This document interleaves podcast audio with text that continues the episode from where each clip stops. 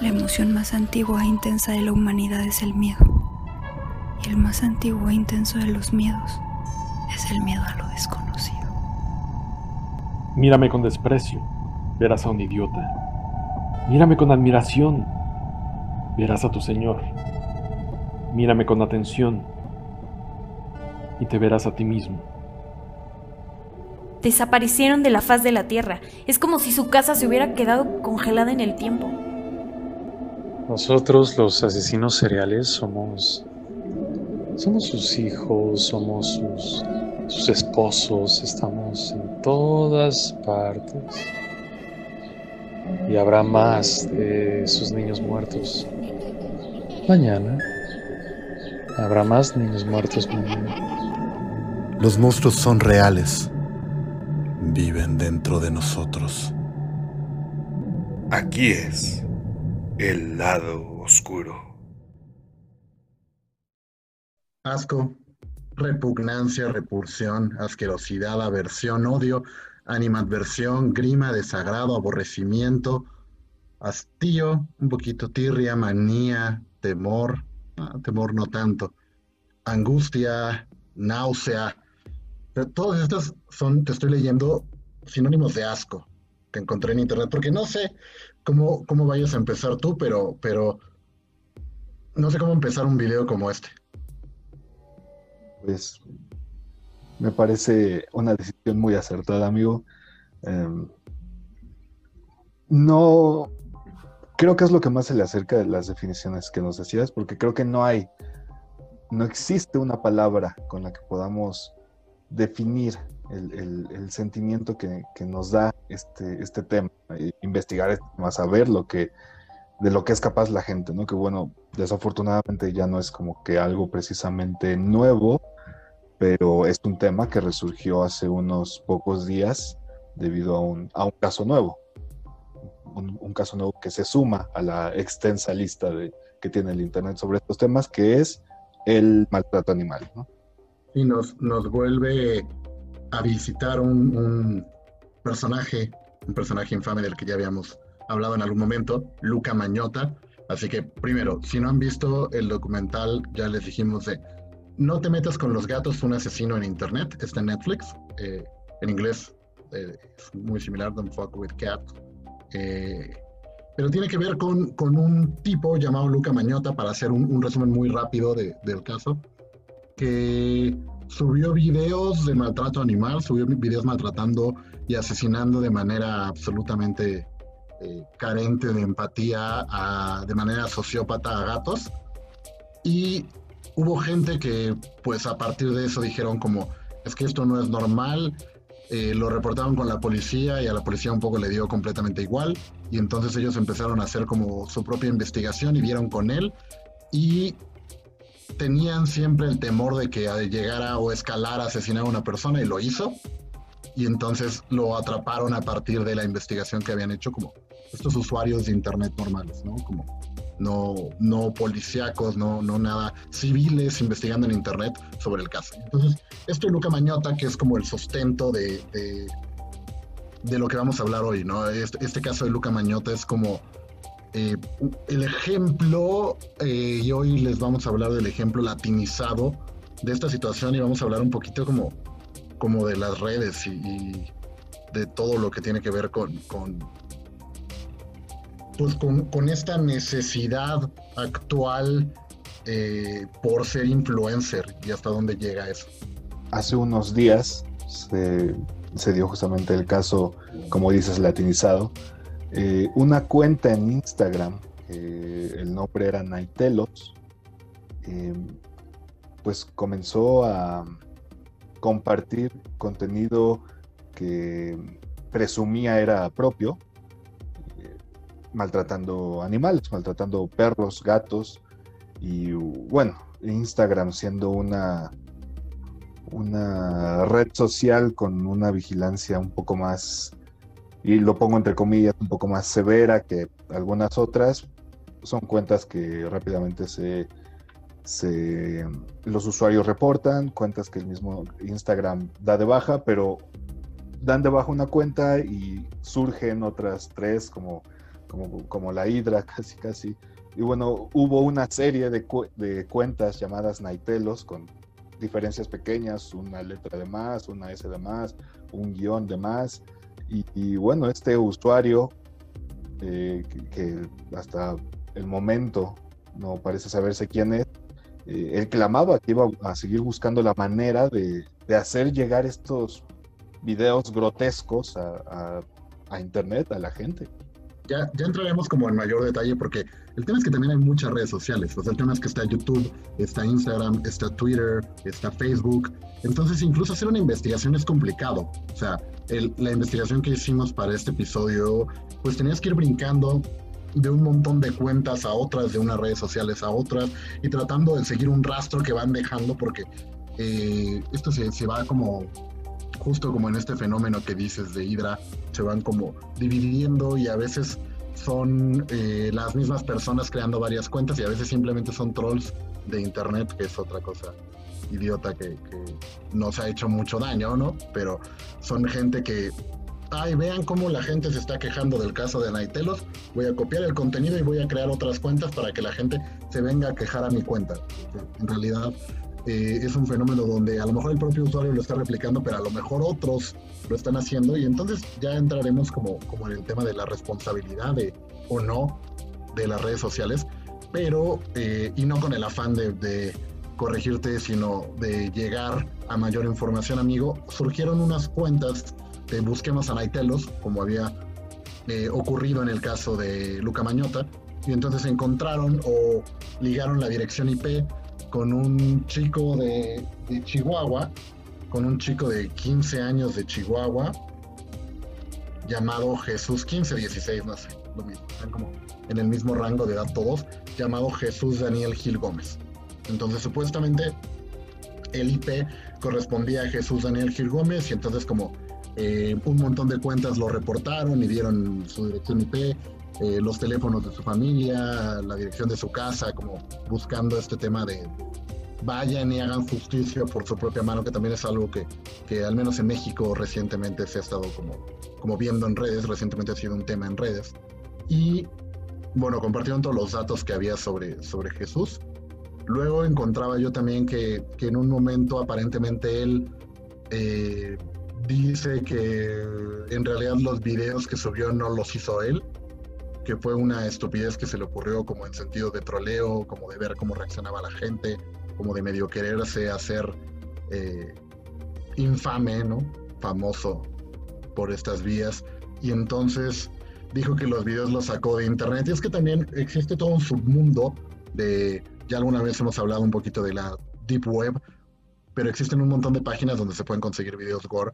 Y entonces también eh, son videos donde, o sea, al final sí son animales que, que fueron maltratados y eso es un, algo que no deberíamos pasar por encima a la ligera, pero a veces cuentas como las de este idiota son, son simplemente bajan videos de estas páginas gore y buscan llamar la atención. O sea, al final son, son pubertos buscando llamar la atención. Creo que todos tuvimos ese amigo en la secundaria, en la prepa, que le encantaba estarse metiendo justamente este tipo de páginas eh, Deep Web. Me acuerdo mucho cuando eh, estaba como de moda el, llamado blog del narco. Y, vaya, ese es todo parte de este mismo fenómeno que tal vez en ese momento mm, no lo escuchábamos tanto o, no resonaba tanto, pero viene todo de la misma línea y, así como este, este eh, Naitelos, pues hay muchísimos otros. Hay algunos que sí, vaya, como el caso de Luca Meta, que sí se comprobó y era más que obvio que el contenido era suyo, que, y que bueno, obviamente la, preocupación de la gente inicial era que si él podía hacer esto con animales, iba a escalar a más y terminó pasando. Eh, bueno, es la misma preocupación que, dan en estos casos, porque también en muchos casos son, son muy jóvenes, son, son muchachos, muchachos, muchachas muy jóvenes, de 15, 16, muchos no pasan de los 18, entonces son, son conductas que se van, bueno, que desde esa, desde esa edad temprana pues ya van mostrando que en un futuro pueden ser un verdadero peligro para la sociedad. Y varios son hijos de un chileno, que es como el inicio de esta hidra que dices multiplicada de varias cabezas. Un chileno eh, llamado Matías Ignacio, Vera Ollarzo, un chileno que ahorita tiene 17 años aparentemente, pero que él crea un canal, él crea de inicio, él crea un canal en YouTube en 2014 cuando él tiene 10 eh, años. Entonces, desde ahí vamos con el, con el tema. O sea, es algo que, que de pronto lo dices y a lo mejor suenas exagerado, radical, pero tiene 10 años y no tendría que estar creando un canal de YouTube. Entonces, él le pone a este canal Peluchín Entertainment porque al principio él agarraba sus peluches así de, inocente y absurdo como, como es la, cronología. Él agarraba sus peluches y contaba historias con ellos. O sea, él agarraba dos peluches y los ponía a platicar y hacía historias y por eso se llamaba Peluchín Entertainment. Pero de repente, en 2018, bueno, no sé si, si ahí seguramente no, pero digamos que de pronto se le bota una tuerca públicamente y entonces cambia radicalmente el contenido del canal. Hasta cuatro años después de, de que comienza su canal, él comienza con una actitud de troll, que ya los mencionabas, comienza como a pelear con otros youtubers que, que bueno, haciendo esta investigación también nos dábamos cuenta de, lo grande que puede ser el, submundo del YouTube. Hay gente que tiene 50 mil, 100 mil seguidores y que bueno, a lo mejor nosotros, y, no digo nosotros, eh, Alex y Axel, nosotros, a lo mejor México, no sabemos de ellos porque bueno, son gente de Chile. Eh, entonces, eh, este muchacho Peluchín Entertainment comienza a pelearse con otros youtubers, el, como que el más importante de ellos se hacía llamar o se hace llamar todavía Super Wario Man. Y bueno, estas peleas son justamente públicas para hacer esa, esa imagen del troll, para captar atención y llega el punto en el que eh, Matías Ignacio sube un video, un, video grotesco, infame, donde está golpeando a uno de sus gatos hasta el punto de casi matarlo. Eh, lo, dejó con la espina rota. fue el, como lo último que le hizo fue romperle la espina. Luego se supone que un veterinario lo tuvo que dormir. Vamos a ir, eh, como, como digo, si están viendo la versión de YouTube y no la de Spotify, eh, van a ir viendo y han estado viendo imágenes de ellos. No vamos a compartir para nada imágenes, ni siquiera capturas, ni mucho menos de los videos de maltrato. Justo no es la idea. Eh, pero bueno, este Peluchín Entertainment entonces se vuelve súper infame a partir de eso. Luego recibe otros gatos y también empieza a grabar otro video por ahí de maltrato que eh, igual es ocioso describirles, pero el punto es que llega a 50 mil suscriptores. Entonces ahí está como, como lo primero que, que, tendríamos que analizar. Justo en este submundo que veíamos donde mencionaban un montón de youtubers como Super Wario que no tenemos nada contra él, simplemente en la vida lo habíamos escuchado y como ese, habían un millón, o sea, cuando entramos al perfil de Super Wario igual, tenían como conexiones con un montón de gente que era como, joder, el submundo de YouTube. En la vida había escuchado de la existencia de ninguno de ellos, ¿no? Pero Peluchini Entertainment llegó a, juntar 50 mil suscriptores. Entonces, ¿cómo coños hay 50 mil personas que les gusta ver ese contenido? Entonces es como lo primero, que, que, que, hay, un, hay un público, hay una red, hay un montón, adolescentes o no, no sabemos. Pero hay un montón de gente que alimenta esto, que alimenta una sensación falsa de fama de estas de, estas personas como es que soy una celebridad, soy un influencer, hay 50 mil personas, entonces claro que hay, que hay como un, deseo de continuar haciendo estos videos o escalar la violencia, o sea, en ese sentido de, lo que decías que preocupa, a donde sea necesario con tal de obtener más likes, con tal de, de estar suscrito, y entonces también empieza a jugar con un tema de lo legal, ¿no?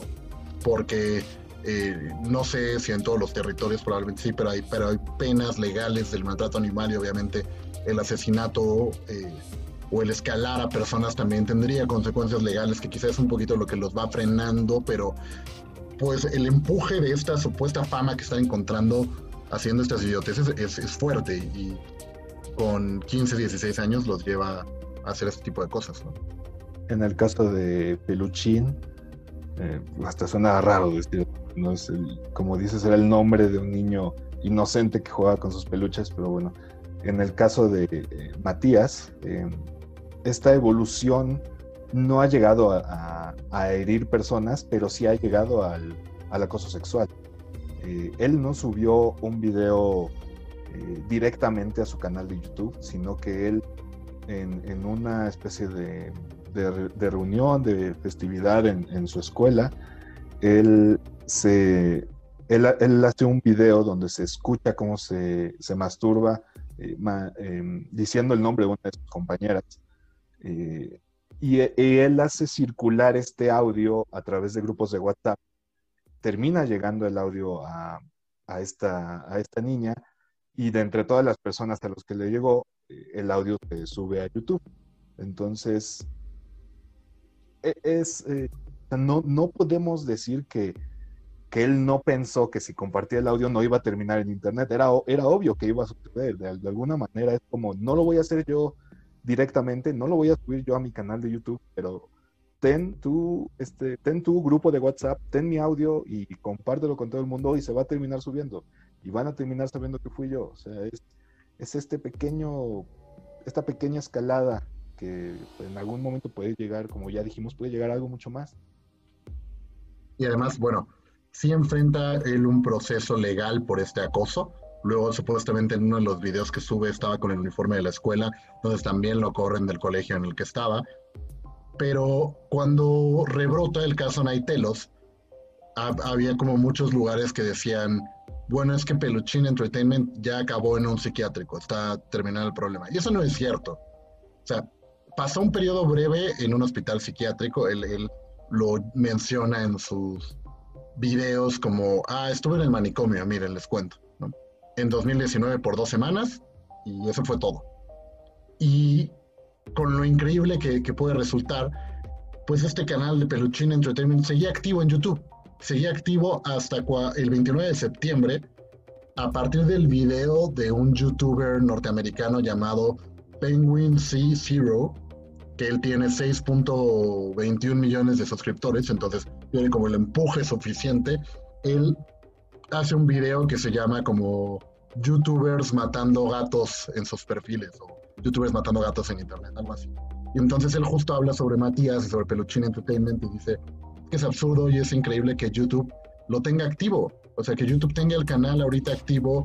Yo pensé cuando surgió la noticia en 2018 que lo habían cerrado y entonces de repente resulta que me meto a verlo y ahorita en septiembre de 2020 el canal sigue activo y siguen los videos ahí.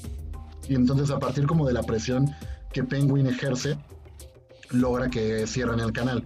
Pero en este fenómeno de Hydra que decías tú, pues ahorita hay abiertos al menos dos canales más que dicen Peluchín Entertainment, que tienen algunos videos de Matías, desconocemos si realmente los abrió él o no. Supuestamente dentro de todo este proceso legal eh, están monitoreando como el uso que él hace de internet y su psicólogo tiene acceso a su cuenta de YouTube, entonces teóricamente no podría ser él, pero cualquiera pudo bajar como los videos y replicar y al final eh, este fenómeno enfermo crea como una fanbase, como un grupo de, otros pubertos que dicen, es que es un dios, ¿no? O sea, este tarado que está eh, maltratando animales en video y que tú lo escuchas hablar y es un escuincla y te da pena oírlo, ¿no?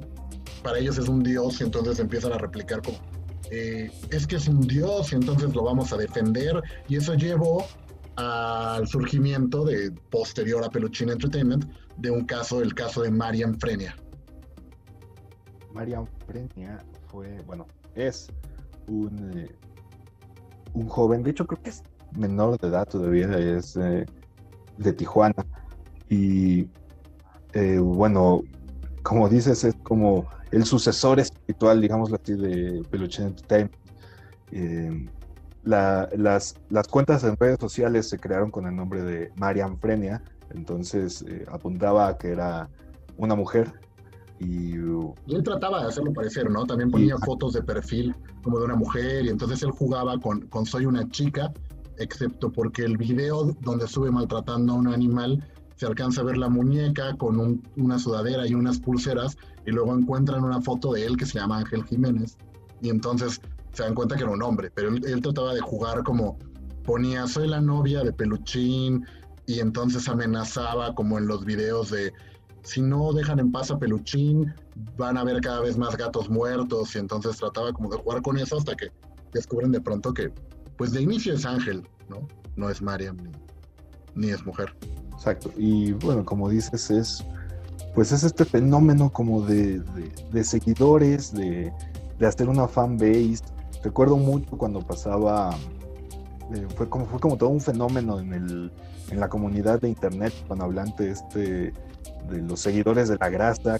Bueno, fue algo a- hasta ese momento fue algo cómico que era un, un, un hombre con con sobrepeso, obesidad, que hizo un fanbase, no recuerdo cómo hizo un fanbase, pero era un fanbase muy dedicado y eh, sus ataques más graves fueron tirar páginas de, Facebook, pero todo se quedó hasta ese momento en algo eh, virtual, en algo indefenso, pero es donde vemos el poder de, convocatoria que pueden tener las personas en Internet sin la necesidad de hacer algo sin la necesidad de tener un talento, sin la necesidad de ser sobresalientes, simplemente por hacer cualquier estupidez y en este caso algo mucho más peligroso como matar seres, en este caso animales, ¿no? pero vaya, puede escalar.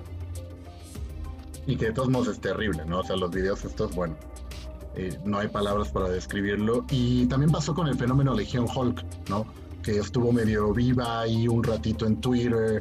Y entonces eh, pasa como, como un poquito de. No necesariamente se conocen en persona, ¿no? Son, son a veces como chicos que están solos en internet, que de pronto a lo mejor en la vida real, que cada vez.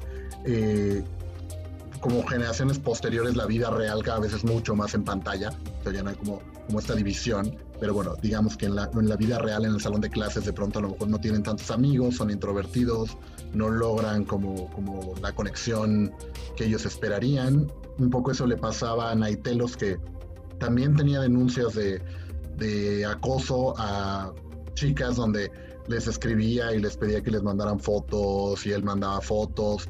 Tiene que ver como, como con esta incapacidad de relacionarse a nivel cara a cara. Y entonces van encontrando como este eco en otros usuarios eh, de Internet que están de pronto igual de solos. Entonces, eh, después del caso de, de Marian Frenia, surge una tal Ángela Álvarez, que ahorita tiene una cuenta que se llama Ángel Álvarez 507, y justo Ángel Álvarez en YouTube era como el respaldo de estos videos de Peluchín Entertainment. Cuando cae el canal, también ya tiraron ese canal de, de Ángel Álvarez, pero hizo un nuevo canal donde justo hasta abajo viene como una serie de perfiles y dice como sigan a estos otros dioses y todos son canales de gente desconocida, ¿no? Igual con una foto, un nombre que no tenemos ni idea quién es. Todos tienen entre 100 y 200 seguidores y más o menos se supone que es ya un poquito como en esta cuestión de Hulk, y es como una legión que surgió a partir de Peluchín Entertainment, que no necesariamente el propio Matías tuvo tampoco que juntarla. Pues es como el fenómeno que surge y que de pronto toma vida propia en Internet. Y están tratando de replicar los videos y entonces también se vuelve muy complicado saber cuáles videos son reales y cuáles no. Y en Twitter salen, salió el caso de Naitelos y luego salió otro que también sigue, sigue activo que se llama iSystem 32 que por ahí también sigue activo en Twitter y justo dice que él no es ni mexicano ni chileno y que no lo van a encontrar y que no pueden encontrar su dirección IP y bla, bla, bla. Y también subió, o sea, o abrió la cuenta con un video de maltrato animal. Entonces empezó a circular hace poquitos días también en Twitter como, ah, apareció esta otra cuenta, ¿no? Poniendo lo de, lo de maltrato, con un video de maltrato animal.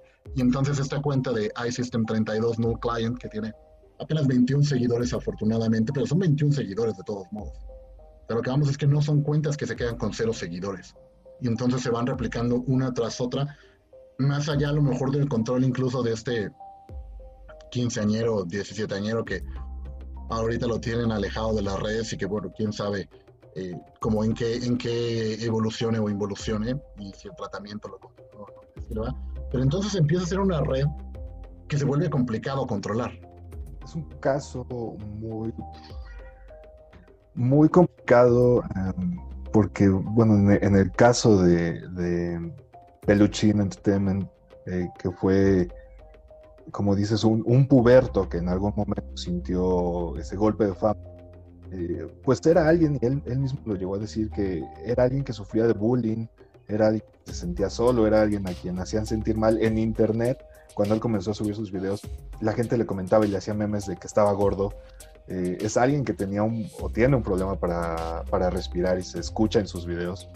Eh, entonces, de alguna manera es toda esta furia acumulada, todo este rencor y bueno, es el, el, fenómeno del tirador escolar en Estados Unidos. Exacto, es exactamente lo mismo. De otra forma.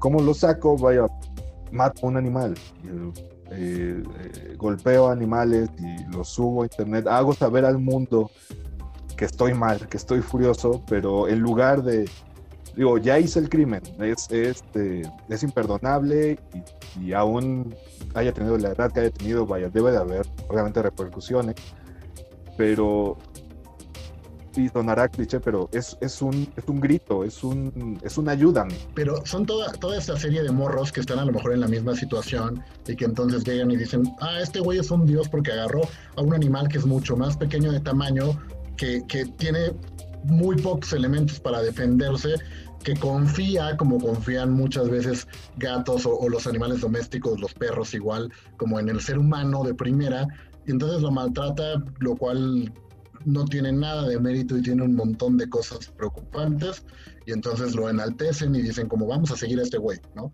Pero entonces siempre va a haber alguien que se va a ir más allá. Mira, vamos a oír un cachito de un audio de este Ma Marian Frenia, ¿no? Eh, aceptando que él podría como, como llevarlo a humanos. Y si en algún momento te deja de satisfacer hacerle daño a los animales y buscas hacerlo en humanos, ¿has pensado en eso? Sí lo he pensado. ¿Y qué es lo que piensas? Pues, ¿qué lo puedo hacer? ¿Sí lo podrías hacer? Hay una frase que se llama lo que se ve no se pregunta. Entonces, eh, un poco, y tampoco sé si el tratamiento les va a servir de algo o no, eh, pero creo que hay un, hay un tema que no podemos evadir, que, que es interesante. ¿Cuál es el papel de las redes sociales en esto? O sea, ¿cuál es el papel de YouTube? Porque lo que ocurre mucho, tú lo decías, es la gente va y denuncia el perfil y el perfil es borrado. Pero creo que la cosa va mucho más allá y ese no debiera ser el camino tampoco. O sea, no está bien que estén compartiendo, por supuesto, y acumulando seguidores, pero el punto de la denuncia solo hace esta cabeza de hidra donde lo borran y lo vuelven a subir, cuando debiera de haber un, un, una verdadera, por un lado, en la, en la, figura de la policía, la supuesta policía cibernética que la tienen como un montón de países y que en realidad no hace su trabajo. O sea, no hay un trabajo de investigación para llegar y para encontrar a, a todos estos focos rojos y cerciorarse que en realidad lo hicieron o no. Y bueno, sí, sí, entonces que, que, tengan las consecuencias legales que tienen. Pero también hay una responsabilidad por parte de las redes que YouTube, Twitter, Instagram, Facebook, que te tiran un montón de contenido, tienen un montón de cuentas por temas de copyright y por temas de derechos y de licencias con la mano en la cintura. Pero todas las, las, las cuentas que tienen que ver con violencia simplemente las dejan ahí o existen durante mucho tiempo, dejan que acumulen seguidores, incluso que moneticen, por ahí se hablaba de que Peluchín logró monetizar en un momento los videos, o sea, permiten incluso que, que moneticen esos videos y no hay como ningún tipo de control y ningún tipo de responsabilidad asumida por parte de la red de qué tipo de contenido voy a permitir o no que esté. Sí, justo eh, en un video, que, bueno, no, no voy a decir el nombre para no dar publicidad a otros, pero eh, en un video de un youtuber que hablaba sobre el tema de Peluchín Entertainment, él justamente menciona este, este, esta singularidad de, de, YouTube en específico sobre cómo la cuenta de Peluchín estuvo activa tanto tiempo con los videos ahí. Y hay cuentas, hay canales que fueron dados de baja por infringir copyright, hubo canales que fueron dados de baja por eh, porque el youtuber fue encontrado en, en, la vida real, a lo mejor en una situación no tan afortunada, pero nada del tamaño un asesinato, ¿no? A lo mejor que lo encontraron con una actitud medio deplorable en la calle, diciendo groserías, no sé, pero vaya, algo que a cualquiera nos podría pasar en un mal día en la calle, pero un canal con un video matando gatitos, bueno, es increíble que haya durado tanto, y como dices, la gente se, se junta, hace, ¿Perdón? Dos años, ¿no? Activo, dos, años, arriba. Sí, sí, sí. Y como dices, eh, la gente se junta y, ok, vamos a reportar este canal, tantos reportes hacen una luz roja en YouTube, ok, vamos a tumbar esto, pero ¿por qué tiene que pasar eso? ¿Por qué, por qué si pueden estar tan al pendiente de que alguien no ponga una, una canción más de 10 segundos? Porque si no te borran un video, te tumban un canal, ¿por qué no puede haber una manera de que te des cuenta de que hay un asesinato en, en, tu plataforma, ¿no? Y, y, por otro lado, bueno, estoy hablando como de, la, de YouTube y de la policía cibernética, y por otro lado, un punto que decías al, al principio sobre este, esta investigación de civiles, eh, Dross también hizo un video hablando sobre Peluche Entertainment y él habló, eh, eh, es, es, sobre, este video fue hace poco tiempo y él habló sobre el momento que pasó el, asesinato del gato, el video del asesinato del gato, sobre cómo todos los, civiles en, YouTube, todos los civiles que lo seguían, hicieron una gran investigación y encontraron a, Matías y su dirección, con su dirección IP, la dirección de su casa, incluso fue acosado en la vida real por protectores de animales y, y, gente disgustada en general, lo cual tampoco es precisamente bueno. El, el, el juicio por mano propia tampoco nos va a llevar a muy buena, a un gran término, ¿no? también puede salir de control. Bueno, ya, ya no es el tema hablar de, de lo que ha pasado en México como recientemente, que tiene que ver con, con eso, pero más allá de los linchamientos afuera, pues ninguno está asumiendo como su papel. O sea, Instagram censura pezones femeninos, pero puedes prender en fuego a un gato y subirlo y la gente te puede seguir y te puede comentar. ese nivel de absurdo llega, porque al final, ¿dónde está como esta raya moral? Esta raya de la libertad de expresión que debe o no terminarse en donde cruza la ilegalidad. Y entonces el maltrato, el asesinato animal, el asesinato de personas, la tortura, todo eso, eso es ilegal, ¿no? Entonces, y los pezones femeninos no son ilegales. Entonces sí tienen igual eh, perfeccionado el algoritmo al punto de que en una foto sea capaz de detectar si el pezón se ve o no, si está censurado o no, pero no puede detectar todas estas cuestiones de, de gente compartiendo y celebrando eh, la tortura animal. Y entonces, aparte, generas como este fenómeno donde hay tal necesidad como a partir de la democratización de los medios, donde supuestamente se vende la aspiración donde eh, o la aspiración de que cualquiera puede ser famoso. Esta democratización de los medios es, tú de pronto haz tu contenido, haz un canal y un día a lo mejor explotas y te vuelves famoso y resuelves tu vida. Es un poco entre sorteo, lotería, genio de la lámpara, como un híbrido raro donde le estás tirando a apostarle a que de pronto eh, tú subas un contenido y eso ya resuelve tu vida y no tengas que trabajar aparentemente. Que muchos youtubers luego se dieron cuenta que si no trabajaban y no renovaban, pues, desaparecían. Pero bueno, esa es un poco como la promesa falsa que te venden la democratización de, de la exposición. Entonces, eso lleva el riesgo enorme de que la gente se sienta cada vez como más desesperada en un mundo exterior donde aparte el sistema económico fallido genera cada vez mayor escasez y entonces si yo no encuentro cómo, pues de pronto esa necesidad de atención que mencionabas me puede llevar a, extremos cada vez mayores, ¿no? Me puede llevar a explorar, digámoslo así, en, términos capitalistas, me puede llevar a explorar otro tipo de mercados, ¿no? Porque al final del día es un mercado enfermo el que consume esto y que en, en el caso de la Deep Web es capaz de pagar por, por incluso peticiones, ¿no? O sea, yo te pago y te digo, mata a este animal de una manera tal y hay quien lo hace, hay quien, es como, como el OnlyFans de, de la Deep Web. Entonces, sí, es, es, son muchos temas, son muchos temas los que, muchas vertientes las que nos llevan a este punto, o, o, o bueno, este tema más bien se divide en, en, en muchísimas causas y bueno, es, es, muy, muy complicado y yo no, no, no sabría decir cuál ¿cuál sería una idea, una manera de evitar que esto pueda pasar? Bueno, aparte de que obviamente los, los, padres estén al tanto de sus hijos en redes, ¿no? Sobre todo si son niños de 10 años que no deberían ni siquiera tener cuentas en redes sociales. Pero, pero empieza a, re- rebasarlos también la tecnología. O sea, de pronto los papás, y, y lo vemos porque todo el tiempo hacemos y compartimos memes sobre cómo manejan las redes nuestras tías, las mamás, los papás. Entonces están rebasados, están rebasados por tecnología que no entienden. O sea, TikTok es una plataforma que explotó brutalmente para, para pubertos, para prepúberes, pubertos, adolescentes tempranos, donde hay un montón de pedófilos, por ejemplo, consumiendo ese contenido. O sea, también explotó y tiene un lado oscurísimo TikTok, porque las niñas de 12 años suben videos bailando con el top y hay pedófilos que lo consumen. Y los papás no tienen la menor idea. Los papás no tienen la menor idea la complejidad del funcionamiento de TikTok, de los potenciales peligros a los que están expuestos. Y entonces eso se suma con... No tienen la idea de cómo funciona YouTube y de cómo funciona Twitter. Y creo que con trabajos manejan Facebook, ¿no? Es como, como la red a la que tienen acceso. Entonces, no están haciendo como, como también esta supervisión que tú dices.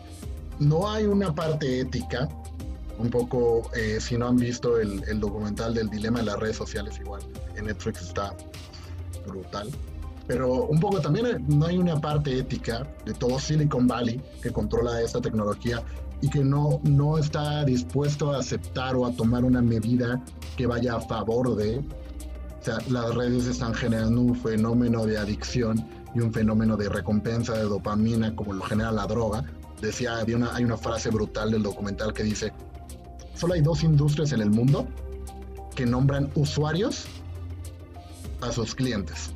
Una es la del narcotráfico y la otra la de las redes sociales. O sea, como en este tema de, de, de mecanismos que son generadores de, de, adicción y de una relación nociva con, y al final estamos viendo también y vamos a ver, yo creo cada vez más amplificado, las consecuencias de esta relación que estamos teniendo con las redes sociales. Ese es el tema que está como de fondo en la aparición de estos influencers o youtubers que asesinan animales por likes. Así de absurdo como suena en la construcción de la frase.